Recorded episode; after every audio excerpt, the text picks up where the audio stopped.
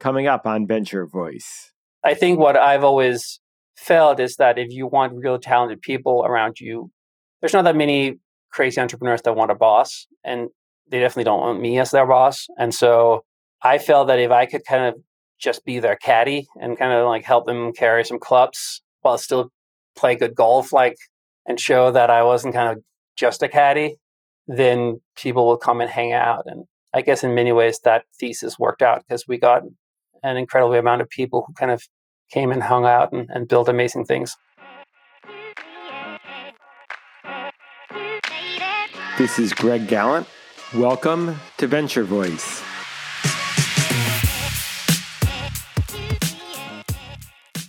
I'm really excited to bring you this episode, this very timely episode with Henrik Werdelin. He co founded Bark, originally BarkBox, back in 2011 is a box with uh, treats for pets. And it's just uh, SPACed. SPAC means that it, it is a reverse way to become a uh, IPO, to become a public company. Bark is now valued at $1.6 billion we recorded this episode actually before Bark went through the SPACs a few weeks ago. So it'll be interesting to kind of hear how he was thinking about it just before. We go way back into the history before how Bark started, and we hear Henrik's story. And what I think is really interesting, I know a lot of you out there are listening and you work at big companies. You haven't yet taken that full step into entrepreneurship. But Henrik had a similar path starting working at big companies such as MTV figuring out how to kind of enable entrepreneurship within them. And then that obviously led him to go out on his own and now have a, a uh, billion dollar success under his belt. So I hope you really enjoy this conversation as much as I did. Enjoy. Henrik, welcome to Venture Voice. Thank you so much for having me. So I understand you you grew up in Copenhagen. Tell me about how you made it to uh, to America to begin with. I started in Copenhagen and uh, and did my undergrad there, and at the time wanted to be a CNN correspondent. That was my big dream, and so I did my postgrad in journalism in in, uh, in London. And after completing my my college, I uh, I ended up first at BBC, but then at MTV as uh, as first as a producer, and then afterwards I ended up kind of being a uh, the head of product development and first, just tell me, like BBC, that you were doing BBC in London or in America? In London. So yeah, I haven't been in the U.S. for that long. I've only been here for about eleven years. I did my postgrad, uh, as mentioned, at University of Westminster, and uh, and uh, in radio journalism. And um, my secret superpower was that I knew about computers. And so while everybody else was kind of editing on tape, like really like having to cut it with kind of like a, a knife, and I had a, a, little computer, and so I had my you know 12 track computer ability uh, editing ability so when you started bbc they were still cutting tape yeah well they were still on tape but the examiner of one of the uh, at my degree was a producer there and i kind of like came in with my cd while everybody else came with kind of the tape and so he was like hey would you mind coming and helping me out a little bit and he his first project was to have me listen to a lot of uh, interviews about Stanley Kubrick's Space Odyssey. And he said, basically, can you lock the tape? So can you figure out like the, the time codes for the good parts?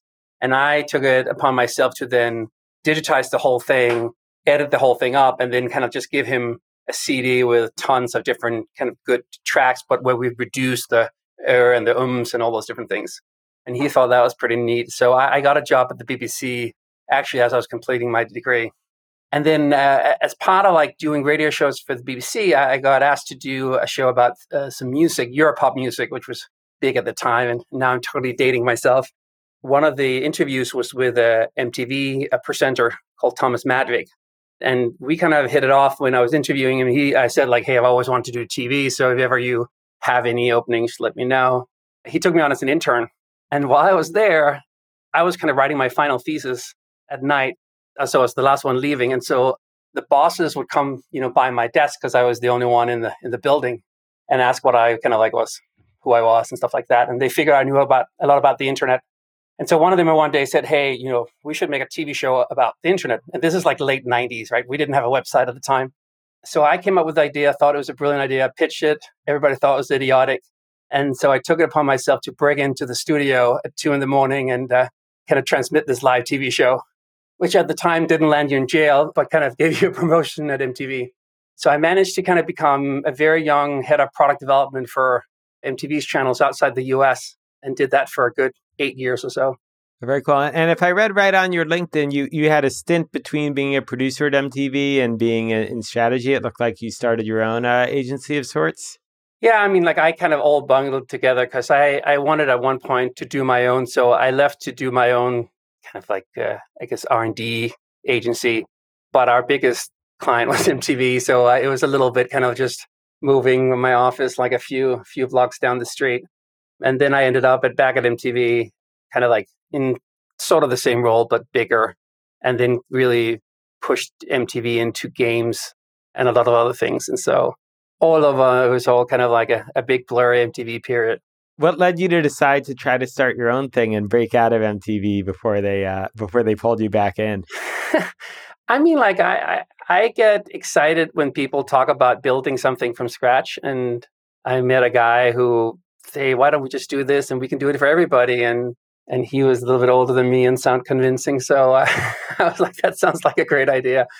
And so I, I resigned and and uh, we made something called Triple Dash, and did that I guess for I guess a few years, and did it for MTV, but then also for BBC, and we did like broadband TV channels and things like that. And this is like in the start of the 2000s, so very early. And then I went back to MTV when they offered me a, a big gig, and then uh, yeah, I was, I was there until I kind of became entrepreneurial again. Nice. And what's that? Because there are probably people listening who are working at a corporation and like, how do you quit your job, start a company, and then make your former employer, who you just spurned, your your biggest client? I mean, like, I find that actually, if you want to start a service company, then that seems to be the way that it normally goes, right? You you kind of have this aspiration of being your own boss, but you also need a client. And so I actually find if, if you work hard and with integrity and you go to your boss and say, you know, and obviously that that job is possible to do as a as an external consultant. I find often that people are pretty open to hear that. I, a lot of bosses out there have a little bit of an entrepreneur in them also, and kind of specifically if you're younger, kind of just think, you know, you should go for it. And so I had a boss called Eric Keeley at the time, and and he was really the one who chaperoned me through all this. And yeah, I owe him a lot of gratitude for kind of always being the one who who bought into my stupid ideas. And so you're doing your own business. MTV's your biggest client. How do they broach that conversation? Like, hey, come back and work here, and here's your job. Uh, how did that go down, and how how hard was it to kind of extinguish the ambition, or you know that that feeling you have of being an entrepreneur and having co-founder or CEO on your business card? I mean, it wasn't too difficult because the business wasn't going too well, so it was it wasn't like that hard. I mean, like at the time, we had invested a lot of time and energy in becoming really good at interactive TV. And I imagine for most of the people who are listening to this, they don't know what it is, but for a brief second, it was super hot to be able to basically press a button on your remote control and this interactive layer will happen on, on top. And so we had built, uh, yeah, all the stuff for MTV and for a lot of stuff for the BBC and the first interactive TV ad for Coca Cola and all those different things. But the business was really tough and it, it wasn't really a very a great business. And so we got sort of like acqui-hired by another team. And in kind of that process, I was talking to my old boss and he was like, why don't you just come back? So, I mean, like it wasn't too difficult a conversation. It was like a salary, which seemed good at the time. Yeah, salaries are nice, uh, especially uh, after uh, after the entrepreneurial struggle. I heard this quote. I think it was from uh, uh, Felix Dennis, like uh, that a salary is more addictive than crack cocaine. yeah, I mean, like I, I also think, I mean, like I feel now the the phrase or the, the term entrepreneur and entrepreneurship is like glorified more. You know, back then, specifically in Europe, it wasn't like very cool to do, and, and so I always seen myself as somebody who started things, you know, but I would start things if I was in a big company or if I was by myself. Like I helped start a radio station when I was like 14 or something like that, you know, back in Denmark. So, so I've always started stuff like, you know, I started the school magazine, I wrote the school play, you know, all those different things. But it was never kind of considered entrepreneurship. It, it was just considered, you know, being somebody who were impatient and, and I think in many ways kind of wanted to invent a game where they could help define the rules. And so they didn't have to work as hard as everybody else because they could kind of like invent rules that made them made them pretty good at what they were doing. I find like this idea of being, you know, entrepreneurial is not necessarily a job, it's an attitude more than anything. And and as you know, like I've since in my career kind of like worked both in in and out in big companies and you know wrote a book about it and teach about it and stuff like that. And I think this idea of having this very, you know, simplistic view of what an entrepreneur is, which has very much, I think, been defined by the venture community and by Silicon Valley, is just too limited. You know, there's you know tons of entrepreneurship, which is starting a restaurant or you know shop around the corner, or it's being an entrepreneur in a big company, or it's being somebody who takes initiative of helping solve civic issues and and so, uh, in my view, the the word entrepreneur and, and entrepreneurship as such is really just solving problems in a scalable way and and kind of like trying to find new ways of doing it. And and that's the type of entrepreneurship I define myself as.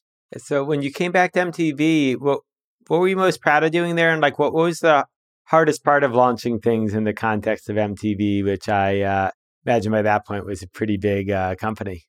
Yeah, I mean, like obviously, I was in my start twenties and suddenly got a big job, and so I was a little bit more rebel back then. Kind of got promoted for for kind of doing something I was not supposed to do, and so I think that rebellious attitude kind of like uh, I kept for a while. You know, I was very proud of trying to push MTV into computer games. We launched MTV Games outside the US and and stuff like that, and we came up with like a few first like uh, we were the first to come up with SMS to TV, which again sounds very dated, but it was a huge money driver for, for a long time.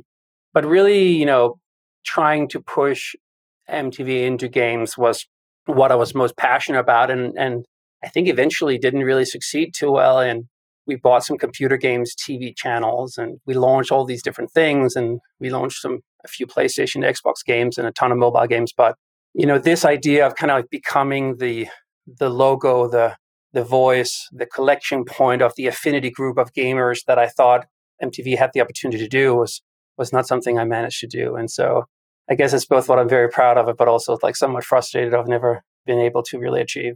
Do you think that it didn't work because like the product market fit wasn't right or just that MTV, you know, couldn't shift to be committed to something that wasn't their kind of core business? Yeah, I mean like first I was just a little fish, right? You know, like I, I kind of like obviously held a pretty okay title and I guess like had some influence, but at the end of the day, you know, MTV outside the US is 110 channels in 164 countries. And I think if you want to be a little bit philosophical on it, I think it's sometimes it's more of a founder product fit than a product market fit. And what I mean by that is I found it following my career that it's almost impo- as important that the person who's kind of driving something also has a great intuition and a great passion about the subject matter which you you're building. And I think a lot of the people who were at MTV at the time was just very into music.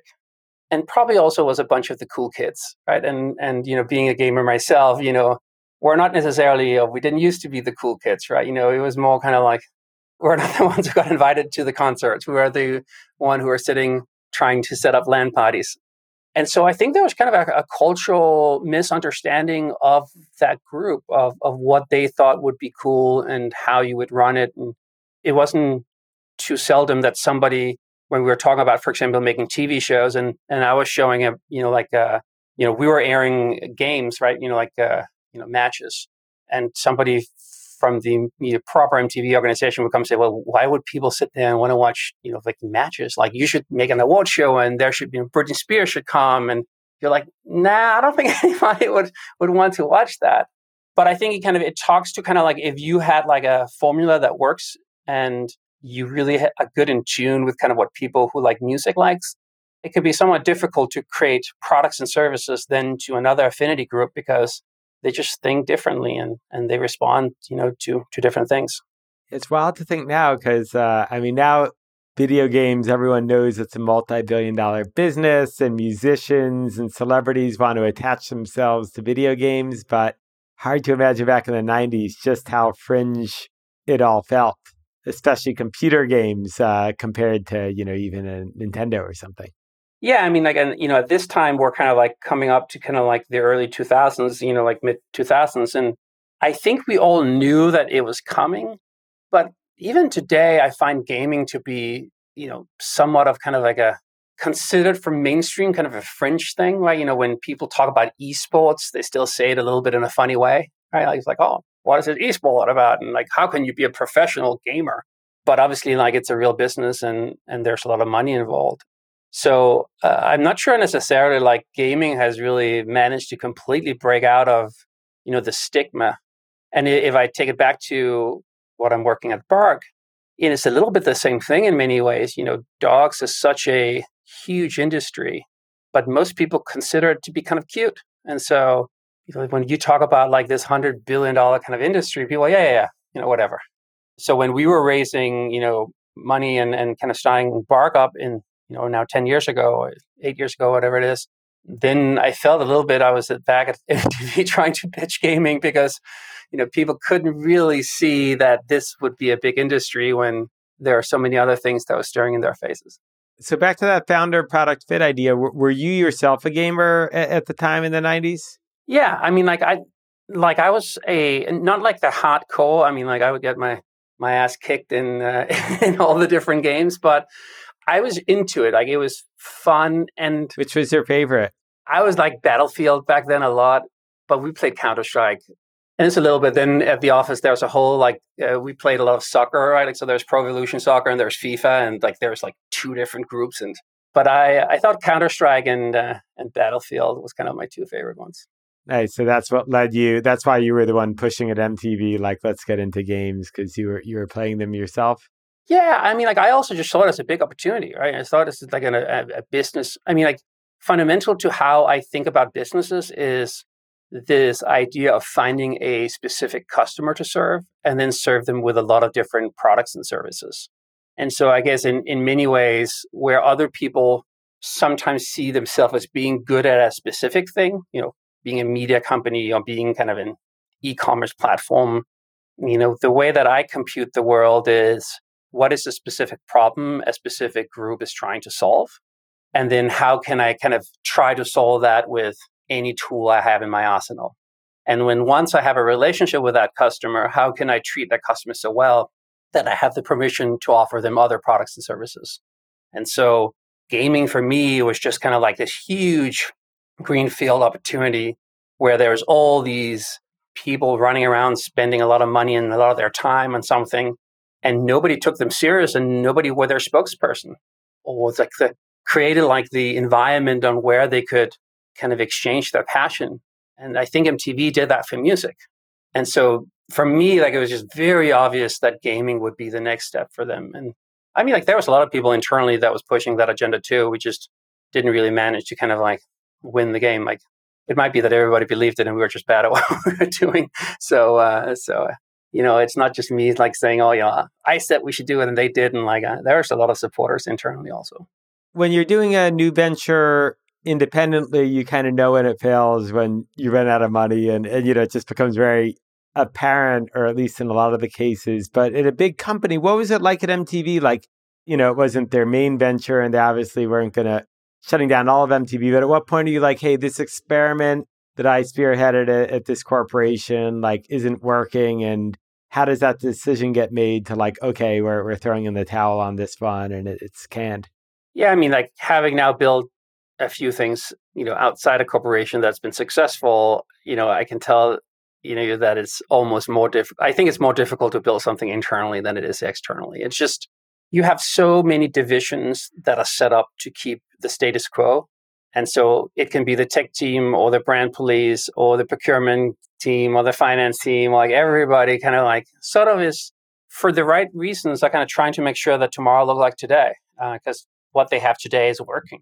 So it's definitely a lot of work and there's just a lot of minutia of kind of pitching and getting permissions and, and so you know what i tend to do is i kind of have like what i call default kill switches where i I think, you know, as an entrepreneurial soul, your biggest asset is your time. And not like day to day, like, you know, my time is not worth it, but like working on something that is not quite working for 10 years for me is like worse than feeling with something like relatively inexpensively and fast.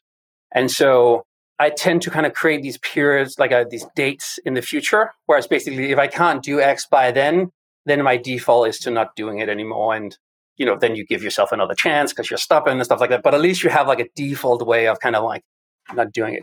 And for me, it was like a meeting that we, that I had a strategy meeting for the leadership group. And I basically came in and kind of like said, you know, like, this is what I think we should do. And this is how much money I think it'll take. And, and I had predicted that they would be like, yeah, but maybe we just stay, keep it small for a little bit longer. And basically I decided for myself.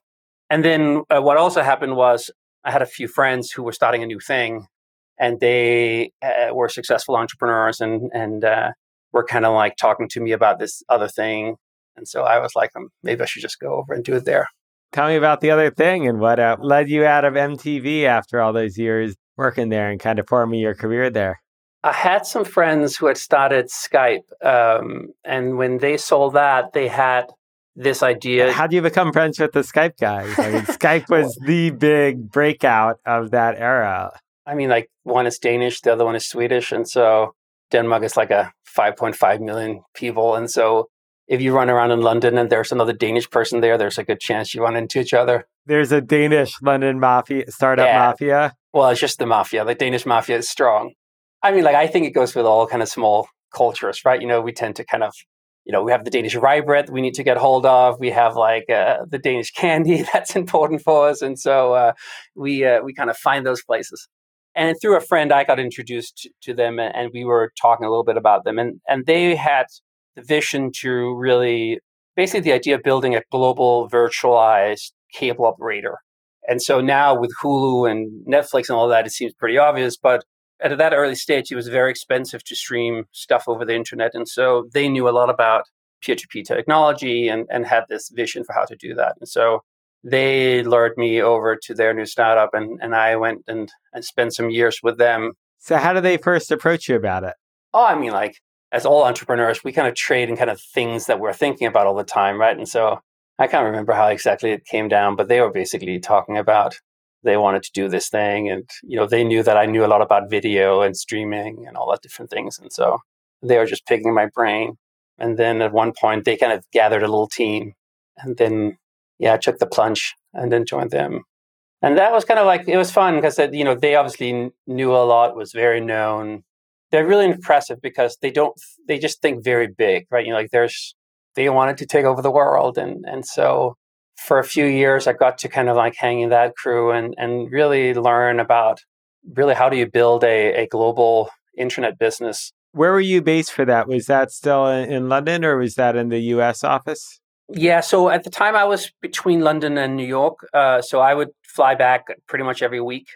M- MTV also had an office uh, here in New York, so I would also fly back and forth for that. And so I've always had this love affair with New York City, where I kind of get the goosebumps when I when I see Manhattan materialize. And so I always really wanted to try to get here, but obviously, as a, as a European, it's not you know you need a visa and stuff like that. It's not it's not trivial.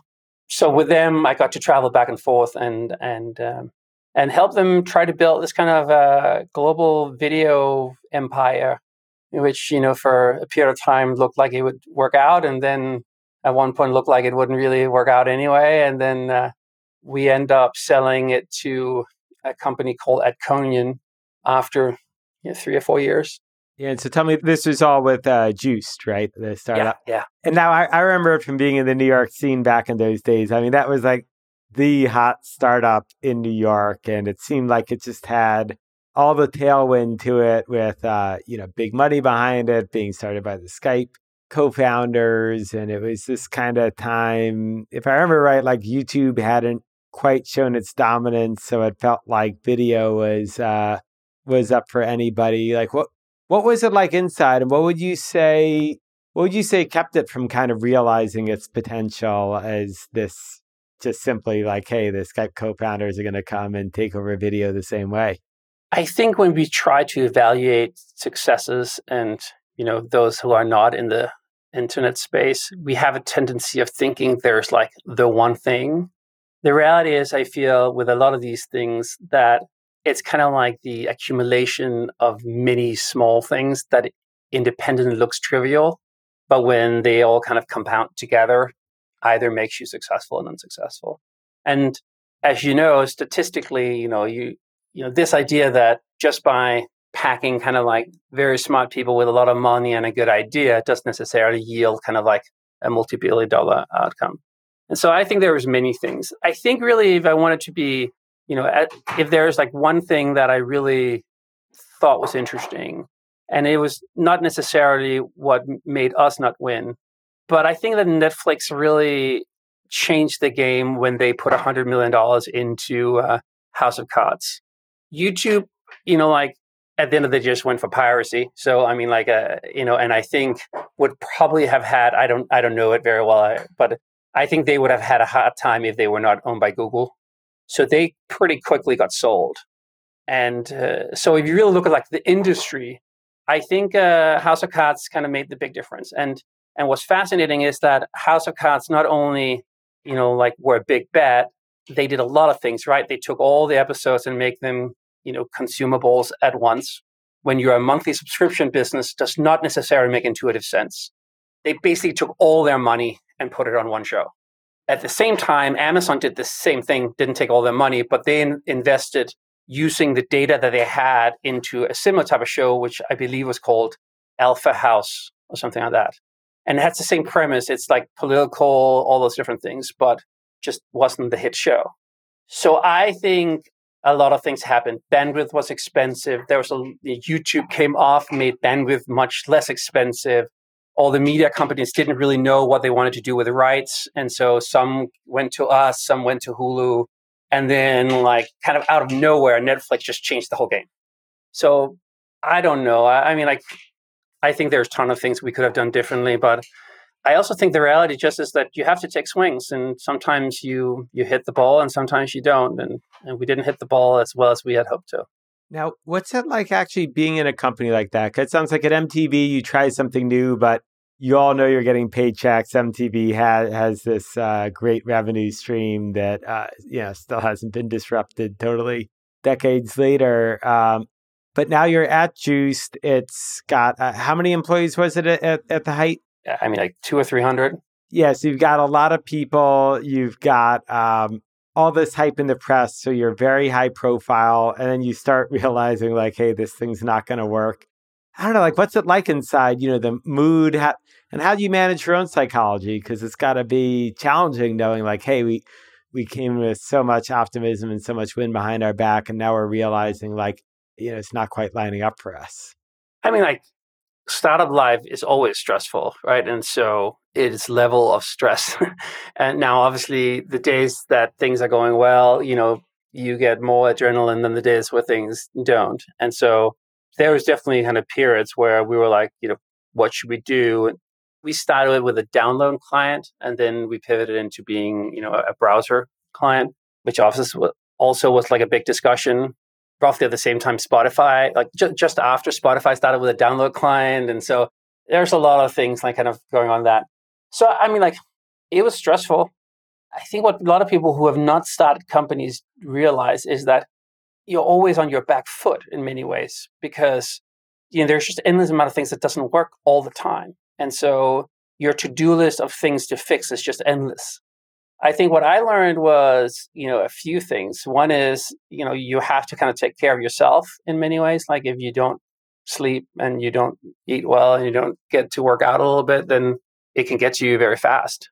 I heard Richard Branson once give the advice. He was asked, if you had only one advice to give to an entrepreneur, what would you give them? And his answer was, go to the gym. And I think that's probably one of the most sane, most sane advice I have. And so, yeah, it was definitely kind of like uh, fun when everything was very hype and less so when kind of like things, you know, it's tough to hit our numbers. I think you you just have to, you know, plow through. What was your personal life? Were you exercising and were you getting a good night's sleep? No. I learned that after. That's why I'm trying to uh, promote that idea to other people. Uh, no, I mean, like you were working all the hours, right? Because you you had uh, all these different ideas and then at one point kind of like when when it looked like we wouldn't win then you want to make sure that everybody you work with that you lured into to this company is going to land well and you want to make sure that you return as if nothing else as much of a of the capital as you can and, and stuff like that. So I mean like I was lucky I kind of got picked up by a venture fund at the tail end of it. Oh, another thing which I think actually is is an interesting point. I find what's so unique with the US and what Americans should just be very proud of is their appreciation of people who are trying. The feeling that you get in the US when you worked on something is I think very much like, you know, like the attitude that that you just showed, which is like curiosity of how was it and you know, how did that work and what did you learn and what na- what's next and stuff like that. And in Europe, like people just look a little bit at you like you have cancer, right? Like like slightly with like the tilted head of like you should have stayed at MTV, shouldn't you? Right? Like like that that would have been much better. And so I found a lot of comfort in in having in many ways helped to redefine a category. You know, a lot of the interface design that we invented became just common practice. Uh, you know, a lot of the things that we did, kind of like I can now see, kind of like being used in a lot of services, and and people who are in the industry, you know, often know the work that you've done, and that makes you incredibly proud. I think you know, for me, like it's always been the drive of trying to come up with something and then see it in the wild this idea of you get a big paycheck at the end of it, kind of obviously you would like that too. But if I was just motivated by that, I should have stayed at MTV.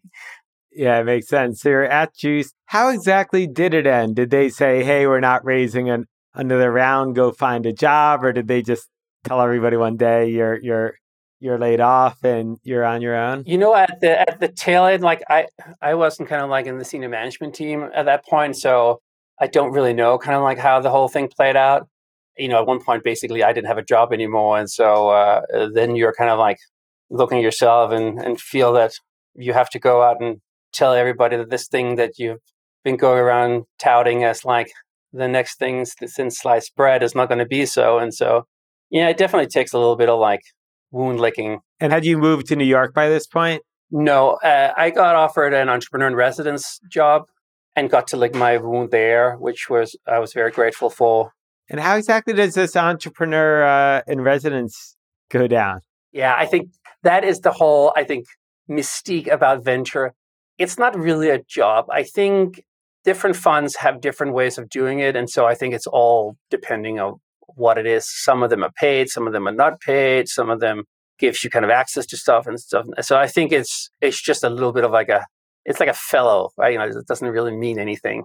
But for me, it meant that I had a bit of time to kind of like just breathe and, and figure out what I wanted to do next. Was yours paid? Mine was paid.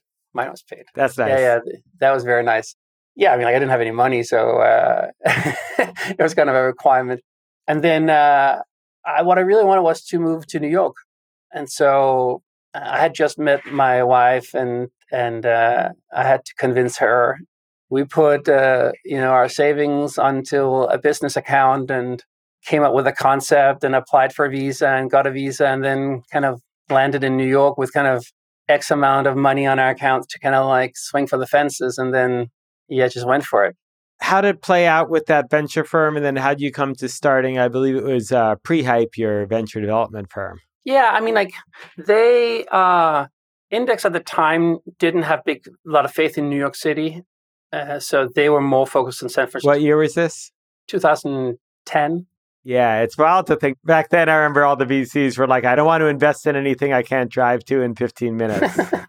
yeah. And I mean, like, New York startup scene was relatively, like, it was, you know, the, the New York tech meetup was like 20 people, right? And Nate Westheimer and Andy Weissman and Sam Lessin from Dropio. And like, there's like BetaWorks, Dropio, you know, like three or four other startups. Actually, I was subletting from Sam at uh, the Dropio Dumbo office back then. I mean, like Dumbo was a place you wouldn't go to, right? You know, so uh, so it was a relatively small scene, and so I I kind of I basically wanted to create a halfway house for entrepreneurs that didn't know what to do next because that was me, and ended up really as my first project, I guess, helping uh, a little startup also in Dumbo uh, called Hot Potato. I remember that. Yeah, yeah. Justin, uh, yeah. Justin Shaffer's uh, company. Yeah. So Justin basically was like, "Hey, could you help me up with product a bit?" And so I got like a few days consultancy, kind of working with uh, with him through through the startup, and uh, and they got picked up by Facebook. And so I made a little bit of money and enough to kind of like get going. And then that was really when we got like a, a bigger office and, and started gathering a group of people. And so out of Prehype's very non-fancy office in Eldridge Street in Chinatown, uh, we built, uh, you know, what then became Bark and managed by Q and Enco and Roman and a lot of other things. And so, uh, so that's kind of like the nucleus of it started. So how exactly does a venture development firm work? Like, did you, how do you make money? How did you divvy equity with, uh, with, with the other folks you were working with on these actual operating companies? I mean, like at the time, there was no studios really. Like BetaWorks was the thing, and John and Andy was running that, and was very, very helpful. So you know, good New York tech team players. Um, at the time, I thought what we could do was to build, really help big companies build new ventures, and then use that as the currency to get people who wanted to build their own things to go in and help uh, these uh, big companies out a bit while kind of getting more run rate for themselves. And so we built a business that basically went in and created the incubation program for a bunch of the Fortune 500s. And that capital we then basically split uh, for the people that were there. And then we knew that people would be working on their own projects at the same time. And so I started to work pretty quickly on, on Bark with Matt and Carly. How did you meet the two other co-founders, Matt and Carly? The headline is I met Matt you know when we were when we woke up in a heart-shaped bed on a cruise ship. Uh, so that's the the true story. The more nuanced version is we um we were at the summit series which was a kind of conference. And uh, if you had taken the cheap ticket you would basically get roomed with somebody else. And they've taken the bed and they it was a double bed but they split them into the different size of the room the size of the room. But I thought it'd be hilarious to put the beds back together. And so I was the first one in the room, put the beds back together, remade the bed, and then kind of went for a drink. And Matt came in later and also went to bed before. And so first time I ever meet, you know, my now co-founder, I'm kind of lying there on the duvet and it's a somewhat of an awkward moment. But we then started to talk a lot about how do you how do you build businesses and and we had both tried kind of like hype businesses and what do we want to do and where were we in our lives and stuff like that. And I thought he was incredibly insightful, and I was trying to kind of lure people into the Prehype fold. And uh, the way I did that was to basically say, "Hey, why don't you come into the office and we brainstorm, we'll brainstorm about ideas for for a new business." And that's kind of like, yeah, the first time I met him. How does that go? Like when you're at the venture development firm and you bring someone like Matt in to start the business with you, like how do you divvy up the equity? Who puts in what cash? Like how did all that go down? Yeah, I mean, like now I feel there's all these studios and there's programs and like you get this share and this get that share. Like we were just all making it all up as we went along, right? So there was no program, there was no rules. Like there was an office and there was me and there was a bunch of other people. And so pretty simple. Prehype as a core have always been kind of like this front, if you like, for all our activities, but like a, I guess like a artist co-working space or as many law firms, people kind of had their own book, so to speak. And so you were working mostly on your own thing and you kept the equity. And what a lot of com- a lot of the companies uh, that came out of it then did was they participated some back to the mothership as kind of like a tip of the hat. And then as we matured, we became a little bit more formal and we started to kind of invest and stuff like that. But in the early days, it was come and hang. And that was kind of like the, the structure. I think what I've always felt is that if you want real talented people around you, there's not that many crazy entrepreneurs that want a boss, and they definitely don't want me as their boss. And so I felt that if I could kind of just be their caddy and kind of like help them carry some clubs while still play good golf, like and show that I wasn't kind of just a caddy, then people will come and hang out. And I guess in many ways that thesis worked out because we got an incredible amount of people who kind of came and hung out and, and built amazing things. What was the founding idea with Bark? What, what was kind of the first moment that it really started to congeal? I mean, back maybe to the earlier point, I never had these kind of lightning moments. Matt and I first were brainstorming and pretty quickly thought, hey, Matt has a dog called Hugo. And I was, you know, hosting a lot of dogs like fostering a foster parent. And we were like, hey, there isn't really any cool stuff for our dogs. And so why don't we make a, a box for dogs? That was kind of like the extent of the brilliance. And so I kind of whipped up a WordPress template over the weekend and and then on Monday whatever, kind of showed it to Matt and was like, hey, look at this. And I think it was called something dumb like doggy baggy or something like that. It was like not a thought through kind of thing but it had like the core, right? It had like, you know, you get two treats, two toys, and a chew, and there's a box, and you get it every month, and there's a dog that gets happy, and it costs you something. And we started to show it to friends and show it in dog parks to kind of people. And the response was pretty amazing. Everybody that we showed it to pretty much was like, that's really cool. Like, just sign me up when you're ready. And Matt, I think, started by having Square on his phone. So he's like, oh, I'll take your money right now you know, then that's first when you really get people's real complaints, right? Like that's when you know if you have something because a lot of people then just swipe their cards. And so Matt and I had like I guess 70 accounts. We had like a WordPress template and didn't know how what to do next. And the promise was you were going to ship them a box in the mail every month, uh, if yeah. I understand right. Yeah. So you know, very inspired by Birchbox at the time, who by the way was also incredibly helpful to us. Like helped us and pointed us in a lot of good directions. But uh, we didn't know how to do this stuff. You know, Matt and I are not necessarily the most operational savvy people. And so Matt was running something called Dogpatch Labs at the time, which were a co working accelerator that a venture firm had started. And there, uh, Carly, our third co founder, was kind of hanging out.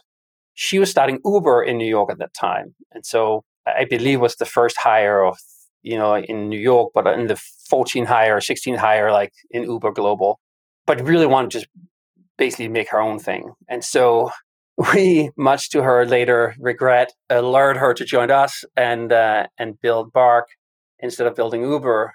And so she just started to kind of go, like, okay, you know, I need to find out how to get a box and I need to get to 70 people and I need to find cool things. And she is like a force of nature. So you know, we blinked twice and Carly ran through three walls and and uh, and had uh, sold it out. And from there, like it just really grew very rapidly. Like we put up the real website then, and you know, it just resonated with people. And so it's funny. I, I find a lot of time with the projects that I've been enrolled enrolled with that really works. Like success tend to be somewhat obvious pretty quickly. Where some of the other stuff that I've done that didn't work out as well, kind of, it's a little bit more opaque because it just, you know, it doesn't have self propulsion. But uh, yeah, so so Carly kind of came in there, and then you know we've just been trying to follow her ever since.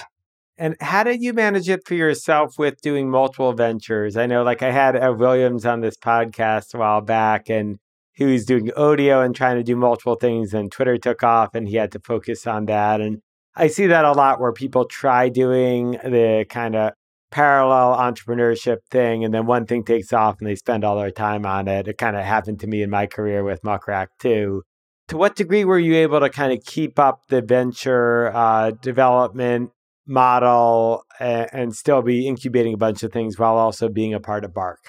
I don't know. I guess it's the real answer. I think it's probably because Matt and allowed me to do it and that sometimes time spent is not necessarily value created. And then I worked a lot of hours. And so I, I managed for quite a long time to kind of run both things. The nice thing with having two co founders is that you kind of divide and conquer quite a lot. And Matt and Carly and I don't have too much overlap in our skills. And so I was kind of like tasked with, you know, the creative basically. So design and product and stuff like that. And got to use a bunch of the entrepreneurial people who were in Prehype. And so had this talent pool of very talented entrepreneurial folks who kind of wanted to work on their own things. And because I was then building this and because we raised a bit of money, I had not a lot, but I had some money to pay them. And kind of in return for their not paying them as much as they probably was worth, I let them kind of like do whatever they wanted to do. And so a lot of the founders that have now gone out and built very successful companies for themselves were, you know, early Bark people. And I think because that I suddenly just kind of delivered this army of talent that, and so all the creative was mostly taken care of. They let me do it. Oh, I didn't get well. I got a lot of grief, but like I, I got, I got uh, not enough, not enough grief to scare me away. And I think then after a few years, it was just kind of like that was how it was, right? You know, that was kind of how it always had been. And I think now, the last many years, we became a company that, as I earlier described, really spend all our time and focus on figuring out how do we make dogs and their people happy. And one of the skill you need for that is the ability to come up with new products and services and then launch that to your audience. And that is incredibly difficult. But it's one of the things that Prehype is specialized in doing for corporations. The insights on how do you then launch from toys to treats to food to membership dog parks to dental products is something that I've been able to kind of like bring in. And I think everybody have realized that that added value. And so I've gotten a little bit more freedom to do things than, than maybe other people would, would have. How did you manage that tension? Because I imagine in the early days, you have this dog subscription box product, which uh, I'm sure investors love the idea of the, the predictable revenue and all that. And any dollar you get, you could have spent more money in marketing that dog box and making it better, improving retention. So, how do you go about saying, like, hey, we're going to allocate this much of what we raise to improving our core product and then this much to launching new new uh, brand extensions that we're not sure will work? I mean, like, I think that is an incredibly good question that I I guess now when I think back at it, I'm not quite sure how we managed to do. The core business always grew quite a lot, and our business still to this day just keep growing a lot. And so I think when things are going up and to the right, you get a lot of permission. And so our board, which is pretty much the same board as we've had like since we started, have always just been very supportive in in trusting us and I think have seen that some of the very counterintuitive things and moves that we've done, strategic moves that we've done uh, along the way, you know, kind of panned out. So it was a big move for us to go from buying other people's products to 100% designing and producing our own. And we did that many years ago. And that wasn't necessarily that intuitive at the time. I think it was a huge bet that we really doubled down on our customer service, what we refer to as our happy team, which is really the beating heart of our organization. And so very early on, you know, various team members, basically uh, a guy called Mike and, and Hanan kind of like came to us and said, this has to be core what we do. And and Matt and Carly kind of like were were a big proponent of that too. And so it's probably the biggest team we have. We think the world of the people who work in that team because they're really the one who talk to our customers every day. And we learn about product development and how we reduce churn and everything through them. But, you know, hiring 100 people in Columbus, Ohio to do your customer service was not necessarily a very the normal thing to do at the time. And so I think we have shown quite a few times that we were willing to experiment, that we were very frugal with killing these projects if they didn't show very quick traction. And then they bought into our overall strategy that the world needed a new brand that was, you know, did for running that what Nike did for running, uh, did for dogs what, what Nike did for running, or did for transportation what Uber did, or did for home exercise what Peloton did. And that kind of like one core customer, many products and services was something that we've been promoting for quite a long time. And, and that required us to kind of keep experimenting with new things that we could offer. How many products and services for, for dogs and dog owners did you launch? And then what portion of them worked and what portion of them were experiments you had to kill? I mean, for me, it starts from when we started Bark, where the rules were I could do whatever I wanted to do on the website, but every Sunday, Matt would have data day. And if we had lost basically on our KPIs, we would just roll the whole site back a week. And so I think what normally happens in organization is that it's so difficult to convince people. And so you just have like all this negotiation. So the features and the ideas that you express becomes really watered down by the time you implement it. And so you get kind of like nice, kind of like small, gradual kind of like changes. We've always had a little bit more of like, let's try stuff. Like, let's not overthink it too much. But then if it doesn't work, let's kill it. And I think in the same way, we're using a lot now this thing that we in pre had a blend called signal mining, which is really how do you take whatever thesis you have and you test it most cheap and quickly. And so this is all the way down to we do poo backs with funny kind of like phrases on, right? Like uh, make locks, not war, or I love you when you call me Big Pooba, those kind of things. But before we do that, we'll buy Instagram ads and we'll just see what people click on. And so this idea of taking art and science and fuse those is something that we've always been very big on. And so the answer to your question is it's kind of like okay, because we've probably done 50, if not 100 kind of like different things where we just they never materialize into something. And sometimes even with like for example, we have a, a very successful health line called Bark Bright, which is a, a dental stick that helps you keep your your dog's oral hygiene in order. We launched that on a completely different brand first that had nothing to do with bark. And we saw we can get the unit economics to work. And if people really liked it, you know, without having the spill up brand, at the time it was called Chumpers Club. And then when we really knew that we had something, we then took it into the fold.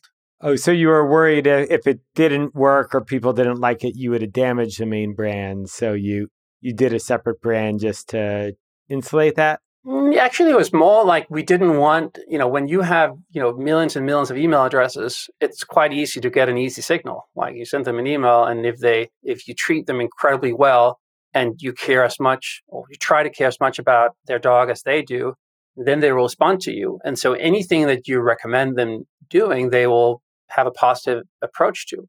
Now, you might not know if the product is right yet.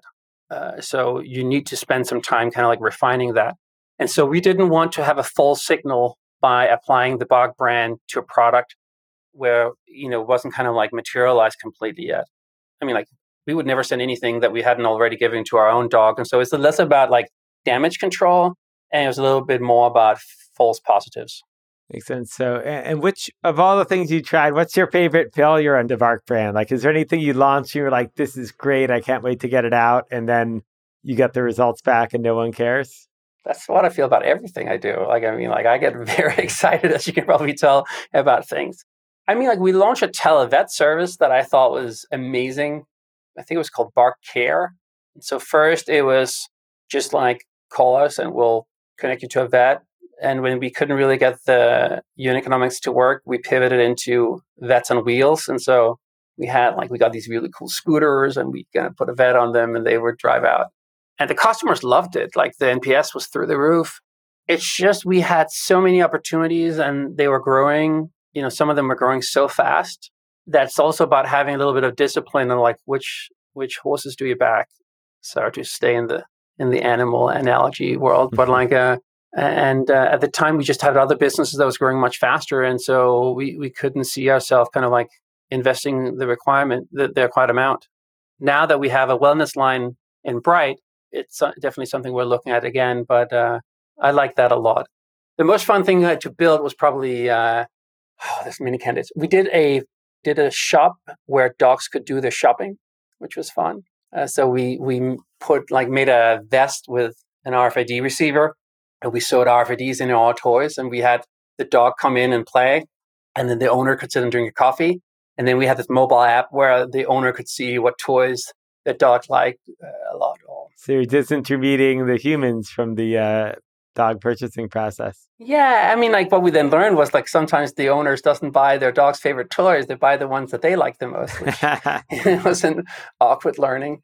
You know, we did a membership dog park in Nashville. We've done open bark night, a stand up comedy night. We've done like cello for dogs. We've we've done a lot of things that are kind of like just been incredibly fun. The wheat toy we did recently was fun to do. We did like a, a spinach burrito foam toy that resonated a lot with people. So uh, it's a cool job because that you get to make dogs happy and and you get to try little things. I, I mean, like I think you mentioned the same thing. You know, like in one of your interviews once, where you know when you have to stay in a company for 10 years you know like if you get to do a lot of different things like then it doesn't feel that long. Yeah in my in my experience it was always uh, just changes all the time. And give, give me a sense too about how bark has changed over the years. How quickly did it grow and scale from the three of you to the employee sizes of today? I mean like what are we we started in 2012 and so i guess we're eight nine years in. We're 450 odd people now. 440 i think is the last count and it's just always just been growing very fast. You know, we have a lot of open roles and and will continue to grow. And so it seems to be just kind of like one of those companies where it's built by a lot of people who really want to try to solve the problem and they're there for the right reason and and you know there's just endless amount of docs that we can serve and so and there's any amount of new products that we can build and so it seemed to be to be a journey that can continue for a while. We've never had like the the real step functions. You know if you look at twitter's growth arc you know like they were flat for three years and then suddenly they just kind of like went off the chart. I think we've just always been kind of like up and to the right. And so i don't know i'm anxious type so i hope that doesn't change but so far so good. How many employees are there today?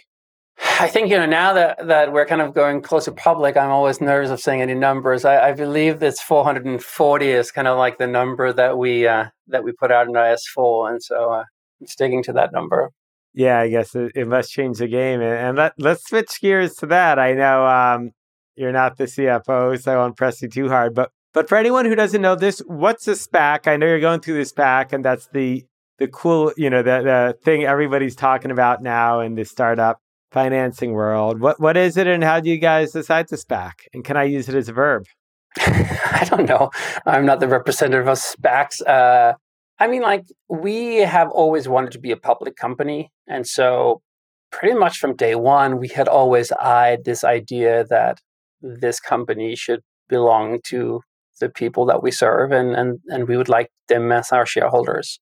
And so we've been preparing with all the internal kind of like tools and, and requirements for a while and was really looking to think go public kind of like this year. And then Spotify introduced direct listing, which is, you know, where you you list on a on an exchange um, in a more like direct way. I actually don't know the details, but they kind of that kind of like started to be a conversation. And then and then SPACs, which I understand has been around for a long time, which I think is short for a special purpose acquisition company. And what they do, and again, I'm not an expert, is that they raise some money and they go out and try to find a company that they can merge with. And then in return for the capital that they raised, you know, they get a chunk of, of the company and they are already public. So by merging with them, you become a public company. Then you go through a de-SPAC process and then you basically a public company. And at the end of the process, you know, there's no real difference between you and and any of the other forms of going public. And so, you know, we were, you know, busy in in doing our end year sales and ran into uh, John and, and Joanna. And we've like I had asked him a few questions before because it started to be a thing that people had asked about. And through a friend, I I kind of like knew that he knew a lot about it. And so I've asked a few questions on him. And so kind of knew who he was. And then they came and basically said, "Hey, this will be a really good way to to take you public, and it'll be good timing." And and uh, you know, sung all the prices for SPAC. And so, you know, we've obviously had talking to a few different companies and stuff like that, but we really liked them and thought they would be a good contribution to us as a company. They Joanna is kind of a a media exec, so she understands the media landscape pretty well, and we in many ways see ourselves as an entertainment company you know, like a, a Disney for dogs, uh, if you not, like. Not an MTV for dogs? not an MTV for dogs. Well, MTV, I guess Nickelodeon for dogs, I'll take. but Disney, of course, like is, you know, is, is making family, you know, kids and, and their parents happy. And, and we try to do the same thing for dogs and we use toys and, and theme parks and, and all the same thing. And so she knew a lot about that. And, and John knows a lot about the financial industry. The timing seemed to be right. And so um, we went that route. How does it work? Do the people like John and Joanna in this case, do they become your bosses? Are you their their bosses? Do they do they get out of it after the merger? Like what's how does the management of the startup then fit relative to the management of the the SPAC people? I don't know how it work in general. You know, I think it's like entrepreneur in residence that different SPACs have different kind of way of operating. Uh, John and Joanna is scheduled to kind of join our boards, and so in in that way they are becoming our bosses, I guess, because uh, you know the board at the end of the day kind of make sure that we we do the right things for the shareholders. But other than that, they've been. Uh, I think they, as the other SPACs, kind of look for companies that are well one run that uh, that has a strong management team that you know are growing, that has a real business, and we seem to fit those parameters. And so uh, I don't think they have aspirations of coming in and trying to change something. Joanna does have a cat, and so you know we have to uh, always uh, be, be, be, be, make sure that the sneaky cat people don't steal all the dog secrets. yeah, I have to uh, start a whole new line of business. You can't, you didn't like put that as a uh, insist a on getting a dog. Yeah. No, I didn't, but uh, we're still working on. it. I think she does have like uh, she have access to a dog, and so uh, she's uh, she's not an all cat. And, and tell me now, where are you in this SPAC process? Is it uh, still in progress? Is it all completed? It's still uh, uh, in process. It takes a period of time from you announce until that you uh, final with your de-SPAC. I'm not too involved, so my day to day focus is really just keep growing the business. If there's one thing that I've learned with fundraising and now SPACs and going public is the one thing to make sure that you have a lot of optionality and a lot of decision making is to make sure your business is doing well. And so I'm keeping my head down and making sure that we keep our uh, the dogs and, and their people happy, and and then I make sure that uh, I'm sure that then like the the finance team and and our advisors and everybody else is working hard uh, on making sure that we de-SPAC is doing it as fast as they can. How distracting is going through something like this for the team? I mean, I've heard uh, you know, with a traditional IPO, a lot of entrepreneurs tell me that it's it's hugely distracting and everyone's busy thinking about what sports car are they're going to buy with the proceeds and, and, this and that. How uh, how's it been through this SPAC process, uh, keeping everyone focused or setting expectations in the right way? You know, I think it might have been different because of COVID. The office has been closed in March, right? And so we see each other on Zoom calls and and uh, mostly. I think we also different. Uh, I don't know, like maybe I'm just the naive founder, but like most people are in the company because they like to make dogs happy. And that just creates like a culture of that is different than other companies that I've been involved in or I've seen where it seems that it's more about like let's build a business and then kind of like flip it. You know, suddenly the founders and the management team and the people I work mostly with, like they, you know, obviously we talk about it and there are things like, you know, when you ask me about a number, I'm more nervous than I was before because I know there's rules now that I have to follow, right? And there's lawyers have told me that if I say something wrong, I'll get in trouble. But most of the meetings are really about, you know, like, you know, what is the squeaker we're going to use in the toy, or what is the theme in in the January box, and and so that hasn't changed too much. There's definitely kind of like you try to make sure that you inform our team as much as we can, right? Because suddenly you kind of like tell them and then people are like what does that mean? And and obviously i'm sure everybody have their excel sheet and is trying to figure out like how what what this financially going to mean to them. But i think for me personally like i i always find that if i build cool shit with people i like then the money will follow. And if i start to kind of focus on trying to build something just to make it successful then i make mistakes. And so uh, at least for me like i uh, i don't have any sports car i have an electric bike so uh, that is my my speedy uh, form of transportation. But I don't have a car. Nice. You have a little basket to keep your dog in and the electric yeah, bike? There's there's a Bark bike. You know, if you search for Bark bike, you can see a very happy picture of me and Molly cruising around in Brooklyn. Uh, we got uh, a very nice uh, bike company to make kind of like a, a cargo bike with a with kind of like a, a door in it because it's tough to get big dogs kind of into uh, into the basket. So uh, yeah, so I don't think, I mean, like, I'm sure it'll change more. You know, like, we're to, you know, when this closes, we'll have a bunch of capital that we haven't had before. But we've always been a very frugal company. Like, we raised, you know, 50, 57 million, something like that up until now. And we've never been part of kind of like the big fundraise PR circuit. And I think, um, you know, that kind of like being a frugal, sensible business that build something and sell it for more than it costs us to make is something that we've always valued and not something that I expect to change a lot. How do you plan on splitting your own time now between innovating, creating new products within the Bark family and being involved in completely new ventures and uh, in unrelated fields? I mean, like, I'm still committed to uh, to Bark. Like, there's a lot of stuff. I got a new title, I think, which is Chief Strategy Officer, and so I guess that sounds very important and I'll still kind of like be involved in, in the brand and the product development. We've have a lot of very smart people who are now running most of the things, like on the product side. Mikkel is the chief creative officer and is just incredible. And he and I have good partnership. And so there's like a lot of different people in the team now that I, you know, that honestly does all the work. And so uh, they call me to to get my advice. And so I'm spending my most of my time on uh, on that. And then Prehype is still, uh, you know, working, and but there's also smart people there running it. So uh, I guess I get to uh, to have the best of both worlds, where I get to uh, spend the majority of my time sitting at Bargain and, and doing cool dog stuff, and then I get to go over in Prehype and, and hang with a lot of very smart entrepreneurial people who are really trying to understand how do you build stuff from scratch. That's great, and then more more time to spend with your own dog too. Oh, always, she's very excited about that. What kind of dog do you have? Uh, Molly is a Chow Golden Retriever Lab mix. She, uh, you know, I obviously done the DNA thing. She, uh, she was picked up on the streets of Mobile, Alabama, uh, when she was around two. We've had her for you know, about six years now, six, seven years. And so um, she's getting to be a little bit of an old so lady. Al- Alabama to New York, that must be a bigger culture shock than Denmark to New York, right? I mean, like, weird enough, she likes the snow more than the, the heat. Like, the rain, forget about it. Like, she's not, you cannot drag her out. Like, if, if there's even like a little bit of a drizzle.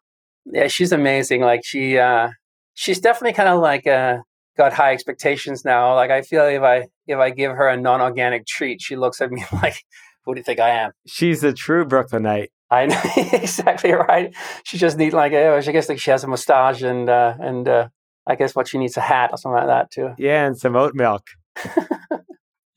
she is incredible. She's uh she's the sweetest and and you know like back to the earlier point, it's just such a pleasure building something for somebody that you can kind of like you know, show the product to and then instantly get like a reaction. Wonderful. Henrik, uh, thanks so much for telling your story. And any parting words for entrepreneurs out there who are, are either trying to start their first business or just shake it up and launch new products within their business? I guess I would tell them not to listen to people who try to give them advice. And, you know, everybody seem to know everything. What's the Mike Tyson quote? You, everybody has a plan until you get punched in the face. I think that it's incredibly nice to build stuff. And so I would encourage people not to think as much about kind of like necessarily doing the I need to do a startup and so I need to raise capital. If you have an inkling or a little bit of an itch, then start with a side project. And then, you know, like as I was mentioning with Bark, like it can go very quickly for just a little inkling to something that's a real thing. It doesn't have to be, you know, 200 pages of, of business planning or or something that has raised a lot of capital. So uh, just do it. The Nike logo, do the swoosh. Nice. Henrik, thanks so much for coming on the podcast. Appreciate it. Thank you so much for having me. Thank you so much for listening. I really took a lot away out of this, just the value of keeping it a business for a decade, learning about this whole new form of exit, that there's this new option, uh, SPAC, in addition to IPO, and many other ways to get liquidity out of a business just kind of the journey. And I, I, thought about my own career a lot, just how you have to experiment with lots of ideas to see what works. And You never quite know it's going to work out there. And sometimes you get a few curveballs thrown at you didn't intend for. So thank you, Henrik, for coming on the show. And really appreciate all of you for listening. Please leave a review, help spread the word. Go to iTunes, say something good, helps new people find the show. You can always hit me up at Gregory on Twitter or Instagram. Thank you so much for listening. See you in a couple weeks.